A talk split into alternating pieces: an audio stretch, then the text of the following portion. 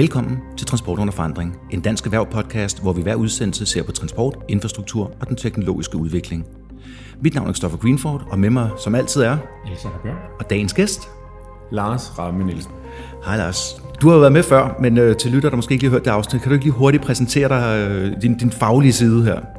Det gør jeg meget gerne. Jeg er chef for et område, der hedder turisme- og oplevelsesøkonomi i dansk erhverv, og det er sådan en meget øh, spændende og bred portefølje af virksomheder, lige fra campingpladser, feriehuse og øh, næsten halvdelen af alle hoteller i Danmark til øh, spillesteder og Live Nation og Danske Spil og øh, rejsebureauer og rejsebranche mm. bredt set. Så det, det, det, det lyder som generelt medlemmer, som ikke har det særlig godt lige nu, den dag vi optager her den hvad, 3. juli. Er lidt presset måske økonomisk? Altså jeg oplever, at der er mange, der har hovedpiner, og når man kæmper med der har den største, så kan det blive noget grimt noget. Men jeg kan bare sige til jer, at øh, hos os startede hovedpinen længe før nedlukningen med Danmark, på grund af at kineserne manglede, så vi øh, fik hovedpinen først. Jeg tror også, vi kan sige med sandhed i stemmen, at vi har haft den øh, hårdeste hovedpine. Der har i hvert fald været ja. flest konkurser, flest på lønkompensation, øh, størst omsætningsnedgang, og endelig desværre, Christoffer, mm. så tror vi også, at krystalkuglen nok desværre viser, at øh, recovery er længst væk fra virksomheder ja. i mit marked. Det tror jeg godt. Og det her, det er jo, øh, lad os sige, det er både noget konkret, og så også en lidt en metadagsorden i dag. Fordi grunden til, at vi har taget, taget dig med ind, det er, fordi vi vil gerne snakke mobilitet ja. bredt. Og det gik op for os, at mobilitet, det er jo også folks rejsevaner. Det er folk, hvor de bor, hvor de tager rundt, og hvordan de planlægger deres, deres liv. Og det er jo blevet alvorligt stikket, som det er nu her. Ja, vi, vi ved, at flere af vores, for eksempel busmedlemmer, de mm. snakker om, at der kan gå helt op til et år, før de rigtig har, har fået gang i hjulene, som de plejer igen, netop fordi de mangler rigtig mange udlandske gæster. Ja. Og den her corona-frygt, selvom den måske lidt er forsvundet fra Christiansborg, så går der lang tid før den forsvinder fra, fra folks øh, hukommelse, og derfor ja. går der nok længe, før de er rigtig tør igen. Og måske ovenkøbet at tage på ferie, men i hvert fald benytte offentlig transport. Og hvis vi lige tager i dag, deler vi den, vi vil gerne dele det lidt op i at sige, at vi har nogle forskellige sektorer i det her. Vi har jo, som Alex lige bød ud med, det var det er personbefordringen. Den er ramt på sin måde. Så er der alle de der, øh, hvad kan man sige, accommodation, øh, hospitality services med hoteller og lignende der, som øh, også er det. Og så er der vel øh, jamen så er der vel hele infrastruktur, den mere infrastrukturelle del af det, som for eksempel lufthavnene. Så, øh, men altså, overall, hvor, hvor hårdt er vi egentlig ramt lige nu her? Fordi jeg har fået at vide i dag, at vi skal lege byen sover. Jamen, øh, du sagde, øh, Alex, øh, et års tid frem, før The Recovery, der er faktisk øh, bud på, at det går to, tre, måske fire år for mange, før vi kan se noget, som hedder normalitet øh, igen. Øh, dels skal flyselskaberne lufthavnen op i, øh, i gear på niveau, som det var i februar 20. Det tager lang tid. Øh, dels er der øh, det faktum, at operation operations i det her, det er ikke lige fra hånden til munden, man starter på det. Øh, hele kongresområdet, hvor København jo er top 10 i Europa, der er sådan en lige tid på øh, to-tre år på det. Mm. Øhm, de cancelleringer, vi har haft, kommer de overhovedet tilbage? I hvilken form kommer de tilbage? og i øvrigt helt særskilt hovedpinen, de bureauer, som øh, arrangerer det her, lever at være, skal sige, det meget vigtige, men usynlige led i kæden. Hvor er de henne øh, til næste år? De har ja. ikke haft indtjening siden starten af marts. De har betalt tilbage til deres, øh, til deres kunder, alt det, de kan kunne levere på for øh, siden marts. Øh, og udsigterne er jo bare så usikre og så usikre. Så det kan da være, at øh, hele den vigtige del af infrastrukturen er væk. Så jeg frygter og bekymrer for, at øh, at den her hovedpine kan blive en øh, næsten permanent depression i ja, næsten så lang tid vi kan se frem. To, tre, måske endda fire år. Mm-hmm. Hvor meget kan, kan danskerne så redde? Fordi opfordringen fra øh, for eksempel statsministeren er jo, at vi i det her år i hvert fald rejser øh, indrigs. At øh, mange af danskerne har nok allerede booket sommerhus. Jeg ved i hvert fald fra personlig erfaring, det er ret svært at få fat i det her over sommeren. Kan, hvis danskerne ligesom ikke rejser ud, men holder ferie herhjemme, kan de så gøre op for noget af den manglende udenlandske turisme, som vi, vi har lige nu? Intuitivt betragtet, så er der mange, der synes, det lyder besnærende og øh, rigtigt. I virkeligheden er bare desværre en øh, helt anden. Danmark er faktisk et markant større turismeland, end mange går og tror. Mm-hmm. Så har vi det relativt i forhold til Danmarks befolkning og sammenligner os med Frankrig. Der har Eiffeltårn og Bordeaux og Middelhavet og Mont Blanc. Ja. Så er Danmark et større turismeland end Frankrig. Det er okay. meget drevet af tyskere ved kysten, så at København faktisk er en ganske stor øh, destination øh, internationalt. Og på det her med kysterne og, og byerne, så er en del af svaret på det spørgsmål i, at turisme er jo ikke bare turisme. Det er rigtigt, at især i den juli måned, vi kigger ind i nu, der bliver det en øh, fest ved kysterne. Feriehusene er for længst udsolgt. Tyskerne kunne jo få lov, efter lidt stop and go, til at komme indenfor mm. per 15. juni. Campingpladserne har de bedste bookingtal, lige vil sige nogensinde, i hvert fald i nyere tid, øh, seneste 30 år. Så der er hovedpinen nok til at øh, overse. Der er måske en anden hovedpine, der pludselig kommer der. Balladen, vi havde i Nyhavn, og haft i Nyhavn omkring overturisme, den vil nok trække til Blåvand og Æbeltoft og ja. Blokhus og andre dejlige steder her juli måned.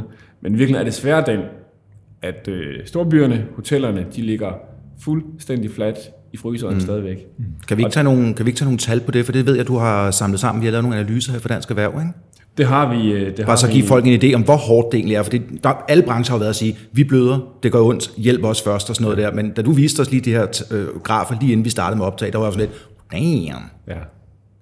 Det er jo her om øh, sommeren, hvor belægningen som regel er højest, og de fleste penge skal tjenes. Øh, der hvor vi har øh, helt eksakt data, det er jo på juni måned, der plejer belægningen i København ligge på cirka de 90 procent. Wow. I juni år var den på 11. Okay. Damn. Det var lidt bedre i Aarhus. Øh, der plejer den at ligge på øh, små 80 procent. Der kyssede lige de 30 procent i belægningen. Odense 16 procent i belægningen. Aalborg 22. Trekantsområdet 27 procent. Og endnu værre det er, at vi kan se på de forecast, de bookinger, der er på bogen lige nu til resten af sommeren, juli og mm. august, versus samme tidspunkt sidste år. Den opgørelse lavede vi i, øh, i går. Ja. Og kurven den er helt flad. Der er tilbagegang på øh, 70-80 procentpoint. Det er en dybfryser af rang. Ja. København, Aalborg, Aarhus, Odense, hoteller generelt, de står til at være gabende tomme hele sommeren. Så for at svare på de spørgsmål. Danskerne, de er ikke taget, i hvert fald ikke til København, eller til byerne, eller på hoteller. Vores hypotese er, at den frygt, der blev banket ind i danskerne, da en af de såkaldte grænseåbninger blev offentliggjort den 29. maj, det var jo, det var farligt i København, Frederiksberg, der må man ikke engang overnatte inden. Mm. Derudover var der den her seksdagsregel, som ja, prøv, gør, prøv, lige, prøv lige at forklare den øjeblik, fordi den har jo også ændret sig heldigvis lidt efterfølgende nogle af tingene med ingen overnatning og må. Jeg kan huske, der var et eksempel, var det sådan grænsen til Hvidovre. På den ene side i Hvidovre, hvor der var større coronatryk, smittetryk, end der var i København, der måtte du så gerne, men i København måtte du ikke. I virkeligheden så er det et selvstændigt kritikpunkt, at øh, man skal næsten have det store kørekort i øh, betænkningslæsning for ja. at kunne navigere det her. Det gælder jo både turisterne selv, men jo også øh, virksomheder og udenlandske samarbejdspartnere det her. Men den 29. maj, der blev det meldt ud, at per 15. juni, der vil der blive adgang for islændinge, nordmænd og tyskere til Danmark. Der var ikke i København og Frederiksberg, og der var kun på hoteller, hvis man havde, eller overnatning generelt, hvis man havde minimum 6 øh, dage øh, booket. Og kunne okay. Skal, kan, kan vi ikke lige tage et ned, ned, nedslag der? Seks dage kommer fra hvad?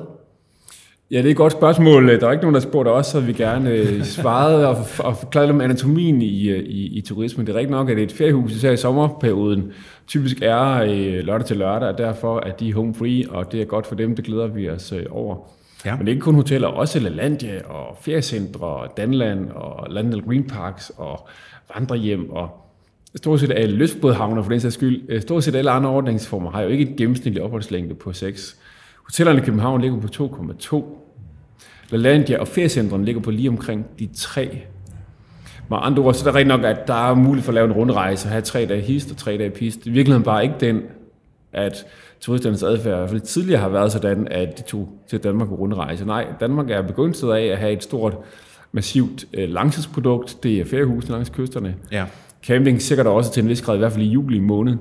Men derudover så er ferie i Danmark jo karakteriseret af at være øh, en ganske mange short trips til København med fly, mm-hmm. og ganske mange short trips til Nordjylland, Nordsjælland, sydlige del af Danmark med bil fra Tyskland, Norge og Sverige. Ja. Så der er det ramt Legoland, det ramt øh, Bilund, øh, Legoland Resort, hvor Landia ligger, alle feriecentrene, og så selvfølgelig primært mm. hotellerne, hvor den største omsætning ligger, hvor der er flest øh, jobs og øh, ja, alle de andre øh, gaver, som turismen jo giver samfundet. Ja. Og fordi der var lige et tal, jeg mere vil smide på bordet her, som jeg lige har læst mig til i vores eget materiale herindefra. Det er, at, øh, nu kan jeg spørge dig, Alex, om du har gennemlæst det, så kan du svare måske. Storbyerne, de fem store her, hvor mange øh, procent tror du er på under 6 nætter af opholdene? Det ved jeg ikke, men det, jeg kan regne ud for det, du siger, Lars, at det er langt størst. 92. Ja. Så øh, Men, men hvordan forholder det sig så i resten af Europa? Er det fordi, at man har kigget ud og set, hvordan har franskmænd, tyskere, nordmænd og andre valgt at åbne op, og det lader vi så inspirere af? Eller at står Danmark helt alene med den her dels seks dages overnatningsregel eller krav, øh, og, og den anden måde, vi ligesom har valgt at åbne op på? Altså Danmark det er det eneste land, der har en 6-dages regel. Danmark har også haft en anden tilgang til grænseåbning, end de øvrige EU-lande har haft det. Det synspunkt, det vi har haft det hele tiden fra Dansk Erhvervs side, har været så ganske mange gange. Det har været, at øh, det kræver en europæisk løsning, det her. Ja. Vi har argumenteret for, at vi bør følge Tyskland, den måde, de har håndteret deres øh, grænse på, at øh, vi har argumenteret for, at øh, EU-kommissionens anbefalinger, det er jo ikke sådan noget med bare at give los. Altså smitten er i samfundet, den er alvorlig. Det er ikke fordi, vi er naive i forhold til det. Mm. Og øh, stor anerkendelse og respekt for, at der har skulle tages drastiske tiltag, og det er der også blevet gjort. Men genåbningen, den har simpelthen været for zigzaggende. Vi vurderer, at den danske regering har været for egenråd i øh, genåbningen, og det mm. Mm. har været til stor skade for især virksomhederne i oplevelsesøkonomien jeg vil sige, egenrådig, at det måske også, det bliver brugt meget i det her, og jeg har også selv gået og brugt det. Jeg ved indrømme, at nogle gange, når jeg bruger det, så er det virkelig, når man siger, det er måske lidt en kritik, om man har været sit, øh, sit ansvar bevidst i det her. Fordi som det er lige nu, der, øh, det ved jeg, du også har en holdning til, Lars, det er, at det der skræmmebillede, der er nu, forvirrer. Så folk ved simpelthen ikke, hvor de skal gå hen. Og de, de får at vide det ene, og det andet, og det tredje. Altså, det er sikkert at være i Hvidovre, du må ikke være i København. Hvis du bare er der over seks dage, så kan du ikke blive smittet. Og så adspurgt, øh, nu kan jeg ikke huske, hvem det var, om det var Kolderup, eller små, undskyld Kolderup, hvis det ikke er dig, øh, der blev spurgt på et tidspunkt omkring, hvad var resonemanget for, at man ikke måtte overnatte i København? Det er, jamen jo flere folk vi så putter ind i København, jo større er smittefaren. Okay, så jo flere folk vi putter ind i Hvidovre, jo mindre eller det samme. Altså, nogle af de udmeldinger, de kommer med, der må jeg sige, og det er for egen regning, og ikke som ansat herinde, jeg er målløs over det. Men helt paradoxalt, lige præcis helt tilbage den 29. maj, der var smitten Frederikshavn, undskyld, Frederiksberg og København, den var markant ja. lavere, end den var i Glostrup og i Helsingør for eksempel. Øhm, og det er jo ikke til helt at hverken forstå eller navigere i det her. Altså, Claren Hotellet i Lufthavnen kunne godt tage gæster ind, men det kunne øh, hoteller på den anden side af kommunegrænsen ikke. Så det er rigtigt. Det, det har været en, en, en egen kilde til frustration. Men plus også, at hvis du nu er en, den gave, vi jo egentlig tænker, der er, trods alt i en coronakrise, det er, at øh, pludselig er der øh, åbnet op i København for, at familier fra provinsen kan komme ind og besøge deres egen hovedstad. Priserne er lavere, end de plejer at være. Køerne er kortere. Mm-hmm. Øh, der er en masse oplevelser, som bare ligger og venter på, øh, på danskerne i deres egen hovedstad. Faktum er i hvert fald bare, at der er ikke nogen, der har trykket på book-knappen. Og der er ingen, der ved præcis hvorfor. Men et godt gæt kunne være, at når man hører statsministeren, som mange har haft tillid til i den her øh, krise, at sige, at øh, København og Frederiksberg er no-go, så øh, er det nok tryggere at, at blive hjemme. Ja, hvor, hvorfor skulle hun sige det, hvis det ikke passede? Hun må ja, have en eller anden info, som jeg som almindelig borger ikke forstår. Nu reagerer jeg på det. Ja, autoritets, altså danskere er forholdsvis autoritetsrum. Det er det, der fører os fint gennem krisen. Det er et super stærkt uh, samfund. Vi har uh, stærke myndigheder, som som regel træffer rigtige beslutninger, og uh, det er jo også været svært at være myndighed i den her side. Skal vi give dem den anerkendelse? De har arbejdet døgndrift og respekt det har de for dem. så stor respekt for det. Hmm. Men, men, men danskerne, skal vi sige... Uh, medvirken og spille med i alt det her har jo hele tiden forudsat tillid, og tillid er jo også, at man kan forstå, at det bliver forklaret, man kan se resonemanget øh, i det, at der er data, som det bygger på. Og når det grundlag, det begynder at skride lidt, så begynder man jo at undres lidt. Og jeg kan i hvert fald sige til jer, at især klasse dem, der jo er gang med at sende øh, fyresedler ud, se livsværk, ligge ruiner og andet, de har meget svært ved at se uh, det, det, det sjove i, at det, det er foretaget på de grundlag, som det er. Men så med, med respekt for, for coronakrisen, uh, hvordan ser den ideelle opåbning for, for turistbranchen så ud lige nu, hvis, hvis det stod til jer? Det er blevet sagt mange gange, der er ikke noget landkort her. Mm. Og det er svært at sige, at det kan jeg nok heller ikke overblik over, men tage fat i EU, vi talte om før. Vi ja. tænker, at tiden er til europæiske løsninger. Det er ja. lige fra i lufthavnen, hvor det ikke nytter noget, at der er forskellige retningslinjer og forskellige lufthavne, så man snart forvirrer øh, de rejsende mellem, hvor skal der være mundbind, hvor skal der ikke. Mm. Heldigvis, og det har regeringen været lyttet over for, så de retningslinjer, der er gældende airside lufthavnen, de er faktisk ens på tværs af Europa, så respekt og anerkendelse mm. øh, for det. Men i forhold til at skulle navigere rundt i ferie i Europa, at der er så forskellige regler, det er ikke til glæde øh, for nogen. Nej. Turismen er per definition jo øh, på tværs af grænser, øh, og vi lever af, af hinanden, og øh, ja. det, det er altså skidt, når, når det kræver sådan et større kørekort. Der er jo en app, som EU har lavet, hvor man kan se på forskellige lande, hvad er reglerne for ditten og datten. Mm. Øh, men, den del, der retter sig mod Danmark, det er jo den længste. Det er det mest vanskelige ja. at navigere her. Det siger jeg i virkeligheden lidt. Men så kan man så ikke folk sige, det gider jeg ikke. Det er for besværligt, det er for usikkert, fordi at jeg har snakket med flere virksomhedsejere her, der siger, at hvis nogen tager til nogle af de lande, vi har jo det der rejsevejlinger hjemme, og der er røde og gule og orange efterhånden og grønne øh, lande, at de siger, at hvis nogen af mine medarbejdere tager derned, så uanset hvad, så kommer de i selvbetalt karantæne, når de kommer hjem. Og det må jeg indrømme, nu skal jeg nu igen mit eget holdning, den provokerede mig faktisk lidt, den holdning. Fordi det er jo igen en skræmmende ting. Det er igen at sige, det er en vejledning, nu som gammel rejsebranchemand selv, ikke? så har vi, vi har virkelig diskuteret den her med UM, at komme med en vejledning. Og de siger også, at vi kan jo ændre den, så hvis folk nu tager ud, lad os nu sige, at de kan finde ud af at komme igennem lufthavnen, de kan finde ud af at bruge appen, alt så godt ud. De har taget øh, chancen og bestilt en ferie om 14 dage. Så kommer de ned, mens de er i Spanien, bang, så bliver den rød. Hvad så? Der er nogen, der snakker om, at det kan være fyringsgrund. Der har man haft ansættelsesretsadvokater til at sidde og kigge på det. De siger, at det kan være en fyringsgrund, hvis du tager sådan et sted hen. At det, det, er jo, det, er jo, det er jo, så, så går Danmark jo igen en gang. Jeg har ikke hørt andre lande, der begynder at snakke om det. Jeg har hørt bøder for at overtræde mm. tingene, mens du er der. Det, ja, jeg, jeg er enig med dig, Kristoffer, men jeg kan egentlig også godt have den tanke, have det synspunkt, at en del af den kommission har også været, at man har faktisk selv et ansvar. Det har man som dansker, som ja. rejsende. Det vi jo så, da der var closing down, der var nogen, der troede, at moder stat ville komme og hente en hjem fra Peru eller Galapagos, ja, uanset hvor ja, man var. Ja, ja, ja. Øh, altså sådan er verden jo ikke skruet sammen. Man har selv ansvar, man skal selv have styr sin rejseforsikring osv. osv. Så det er nok også lidt i den retning, at de der øh, øh de budskaber er sendt ud, som de, øh, som de, de er det. Statens mm. pengekasser er heller ikke uendelige i forhold til at holde hånden under, øh, under danskernes øh, egen adfærd. Vi så et tilfælde lidt i spring. Nu var der pokalfinale i fodbold den anden dag, og øh, vi var meget optaget også af at åbne den del af oplevelsesøkonomien, både for turister og for danskerne op, i forhold til sportsevents, Superliga-kampe, men også jo øh, live events af den ene eller anden slags teaterforestillinger og koncerter. Og det gik vist ikke så heldigt, vel, så vidt jeg Der kan man sige, det var, øh, det var måske også... Øh, der var mange forklaringer. Jeg holder faktisk selv med det, den klub, der havde fans med, og sad og grammede mig hjemme i stuen, da jeg så kampen. Men altså, smække været to busfulde øh, glade unge mænd, øh, der drikker mange ølsikker på vej ned og har lyst til at flage og råbe, skrige og synge. Øh, det var måske også en opskrift på, øh, hvordan det kunne gå galt. Det skulle i hvert fald have sikret sig, at, at kontrollører og andre var endnu bedre klædt på til at håndtere det. Mm. Mm. Noget af det, som EU har været fælles om, det er, hvordan vi åbner og forholder os til lande uden for, for den europæiske union. Og øh, nu, nu kender du sikkert de danske turismetal bedre. Du nævner tyskere, og jeg forestiller mig svensker og andre nordiske lande er nogle store turister her i landet. Men hvordan ser det ud uden for EU, og hvor afhængige er vi at de også laver nogle, nogle åbninger op, for eksempel USA eller, eller Kina, mm. som er lukket ned. Men er vi ikke selv lige lukket for USA, faktisk? Jo, jo, men det er måske lidt, lidt bedre grund. Kina er jo en af dem, som ligger lidt op i det løse, og vi ikke helt ved, okay. om de må komme ind eller ej. Ja, og de, og de er vigtige for især den københavnske turisme. Ja, det, det er så spørgsmålet. Ja. Altså, amerikanerne er 4-5 gange vigtigere, end kineserne er i, oh, det har vi sammen. De ligger flere penge, ikke?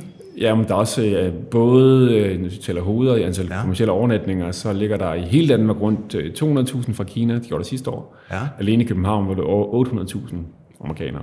Og de bruger også flere Hold penge per hoved. Ja. Så amerikanerne de er afgørende. Det er også et spejl af alle de direkte forbindelser, der er fra CPH øh, mm. til USA, der er blevet bygget op massivt over de seneste fem år med Norwegian oven i købet som ny intercon-aktør derude. Så øh, det, det er en, en, en særlig skidt hovedpine, især når man ser smittetallet i USA, hvor man ikke har fået kontrol over situationen, og man jo i gang med at bakke nu i list lige, at New York lukker ned igen på restauranterne. Ja. Texas fik også benene på nakken, efter de har prøvet at åbne her. Det ser ja. også skidt ud derovre. Det er rigtigt. Så ja, den seneste melding, der kom i går, det var lande som øh, New Zealand og øh, Canada og Thailand og et par stykker andre Men det er ikke noget, der batter noget. I, øh, hvis det er uden for EU, så er det USA, der er helt afgørende den øh, vigtigste. Den er selvfølgelig Kina. Sådan lige frit efter hukommelsen, tager de største destinationer, mm. som besøger øh, Danmark, så i top 10, så det eneste intercon, der ligger der, det er så USA hvis nok på en øh, 4-5. plads, og så kineserne på en 10. plads. Okay. Så, så en generel opnåelse inden for EU vil hjælpe meget, men øh, I håber også på, at, øh, at vi snart kan få amerikanerne på besøg igen. Altså i den her tid, hvor vi har talt så meget om ting, som koster penge og kommissionspakker, og det er rigtigt, og det er vigtigt, og vi er overhovedet ikke færdige desværre med at tale om øh, det, mm. så kunne jeg starte med at tage de gratis greb. Det ene det var at fjerne seksdagsreglen, og den anden det var at harmonisere vores grænseåbningstilgang ja. med resten af EU og med Tyskland. Det vil være øh, gratis, det vil være nemt, det vil give en effekt øh, udenbart. Mm. Og vi, og vi er jo nu her i en situation, hvor vi først lige er begyndt for alvor at se fyringerne i mange brancher. Jamen altså, hele mit område har jo ligget i øh, kunstigt åndedræt. Ja. Erhvervsstyrelsen lavede en liste over de største modtagere af lønkompensation, over de, de største ansøgninger i forhold til ordningen for de faste omkostninger. På top 50, der var rundt to tredjedel af alle virksomheder, de er medlem af Dansk Erhverv. Er de to tredjedel over halvdelen i mit område. Så lige fra ja, Old Irish Pop, som ja. har 22 store natklubber rundt i landet til øvrigt alle hotelkæderne, Slovisk Have, Den øh, Blå Planet. Øh, mm. Det er dem, og de er jo vagt i kunstig kumle nu. Og nu er vi i gang med at neddrosle pakkerne og fjerne dem. Det er det stadigvæk, som vi sidder her, et øh, spil i gang omkring forlængelsen af kommissionspakken fast omkostninger mm, fra den 8. Mm. juli til 31. 8. Bekendtgørelsen ligger der ikke endnu. Den er lavet så snedigt, at den virkelig kommer til at lukke en masse ude, som ellers burde være inde i forhold til den politiske aftale. Jeg skal ikke trætte med, men det har taget meget af min tid i, i den her uge. Men det, der sker lige om lidt, når respiratoren løfter sig fra patientens mund, det er, at den dør. Ja. Mm. Der er i hvert fald en hel masse, som bliver fyret. Varslingerne er allerede på vej. Vi så tidligere på ugen med øh, SAS 1600 øh, medarbejdere. Mm. Jeg er så bange for, at når vi er en måned eller to eller tre fremme, så taler vi 10.000 vis af fyringer, som vi vil se effektueret på, ja. på mit øh, område. Ja, der var jo rekord her 1. juli i folk, der øh, meldte sig ledige. Jeg tror, det var for, i forhold til sidste år, eller sådan noget, var den, blev den slået med over 1000. Mm. Mm. Og det var det, alle eksperterne også sagde, det, det, det her, det er nu, de frygter. Mm. Ja.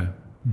Altså virkelig, så, så altså, den, den, der er rus for det, de to tonegivende ordninger, lønkompensationen, trepartsforhandlingen og mm. den manifeste omkostninger, de har været dyre, men de har været rigtig gode. Og, fuldstændig og de kan selvfølgelig heller ikke leve, de kan heller ikke leve i al øh, evighed. Men, men på den forståelse, som nogen har, nu er krisen over. Øh, så er dankorttallene, det blev jublet frem. Se her, dankorttallene er næsten på niveau med normalt. Jeg glemmer lige to ting. Et, at kontantbetalingen er nede i næsten 0, fordi der er ingen butikker, eller få butikker, der tager ja, kontanter i coronatider. Ja. Det er den ene. Plus alle betalinger for udlandske kreditkort har været væk. Ja. Så vi er i hvert fald nede med 20 procent stadigvæk. Ja. På tværs af samfundet, ikke? Og jeg kan forestille mig selv, hvis det var 90% normalt, så de, de sidste 10% gør stadigvæk en, en kæmpe forskel for rigtig, rigtig mange virksomheder. Øh, vi er så småt ved at, at skulle runde af, men et spørgsmål, ja. jeg så kan stille her til slut, det er, hvis vi ser lidt fremad efter, så har Københavns Kommune jo blandt andet arbejdet hårdt for, at næste år bliver et stort sportsår for kommunen. Øh, og det er jo nok håbet, at det kan øh, lokke rigtig mange tilskuere til, øh, de skal søge cykel eller bold eller, eller noget mm, andet. Mm, mm. Er det et af de ting, der måske faktisk kan redde branchen, hvis vi får sådan nogle store begivenheder, der kan lokke lidt flere turismer øh, til end normalt, og så måske gøre op for et dårligt år, eller er det, øh, skal vi ud i de der fire år, du snakker om? Jeg tror, jeg tror, det, jeg tror personligt, nu gætter jeg lige lidt selv, jeg tror, det er svært på et år at gøre op ja. for ret meget. Og, fordi, og så lige det en tillægsting, der er med i her, hvornår er den her krise slut?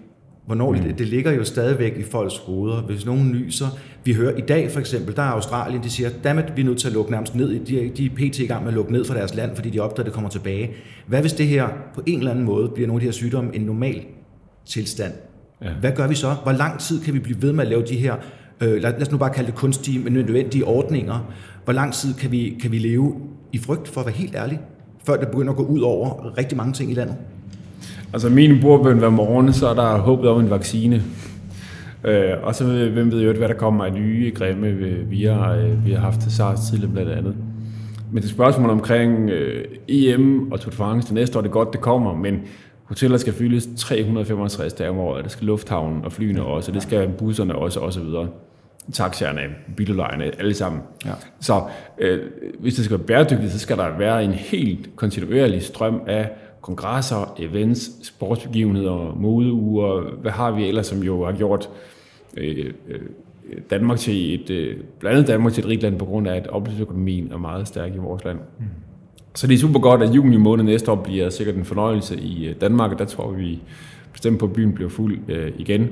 Men altså, der kommer til at være lige så mange aflyste kongresser og firmamøder, og altså hele aktiviteten, det vi kalder mig-segmentet, øh, mødesegmentet, det er jo bare aktivitet i samfundet, og er vi udover restriktioner på luftfart og frygt for rejse, og hvad har vi øh, ellers, øh, ser vi så økonomisk nedgang, så er der flere mennesker, der skal trænes, der er færre firmamøder, der er færre alle de her anledninger til, at virksomheder de holder mm. events ja. på hoteller og at den årsag rejse. Tror du, folk har vendet sig til, at det nu foregår mere virtuelt? Tror der kommer til at se en, nedgang bare alene på grund af, at folk har fundet ud af, at det ikke er nødvendigt? Jeg er helt sikker på, at FIT's, øh, de individuelle forretningsrejsende, de kommer til at blive reduceret nu, fordi man netop har lært, at man faktisk kan gøre det effektivt via Teams og Zoom og andre redskaber. Så det i sig selv er en helt øh, særskilt hovedpine øh, for, for dem, der lever det. Til gengæld kan man selvfølgelig sige, for det brede erhvervslivs konkurrenceevne og andet, så er det selvfølgelig bare effektivt og godt, at man kan holde møder med effektivt, og ikke behøver at rejse nødvendigvis. Øh, men det er klart, at for dem, der lever af at øh, køre en taxa fra lufthavnen, eller lege en bil, eller sælge hotelværelse, så er det jo isoleret set skidt. Rigtig meget. Mm. Så en ja, men altså... opfordring til danskerne om at lige besøge deres hovedstad nu, også når, øh, når tid er. Jeg ved, vi ligger et stenkast fra Nyhavn, og det er første gang i lang tid, jeg har fået plads på en af de der øh, cocktailbarer, der ligger dernede. Så det er altså, meget lækkert. Alex og jeg var forbi sammen med nogle andre her for, var det sidste siden. uge. Ja. Vi var jeg tror i alle dem der dernede af, hvor mange der er, lad os nu sige, der er 10 på det første stykke, ja. der sad der måske fem andre mennesker sådan hele vejen ned, og så kom vi fire, så var vi ni i Nyhavn. Så på den måde, så en, en afsluttende bøn for mig, det kunne være, lad os nu se at vække byen. Lad os nu se at vågne op her. Jeg synes, det er, jeg synes, det er et stærkt budskab også at sige, at byen sover stadig. Det, gør den. det er der ingen af os, der tjener. Tusind tak, fordi du vil være, være med, Lars. Det var en stor fornøjelse. Som altid, ja. Og øh, du har lyttet til Transport under forandring, en dansk erhverv podcast. Pas godt på dig selv.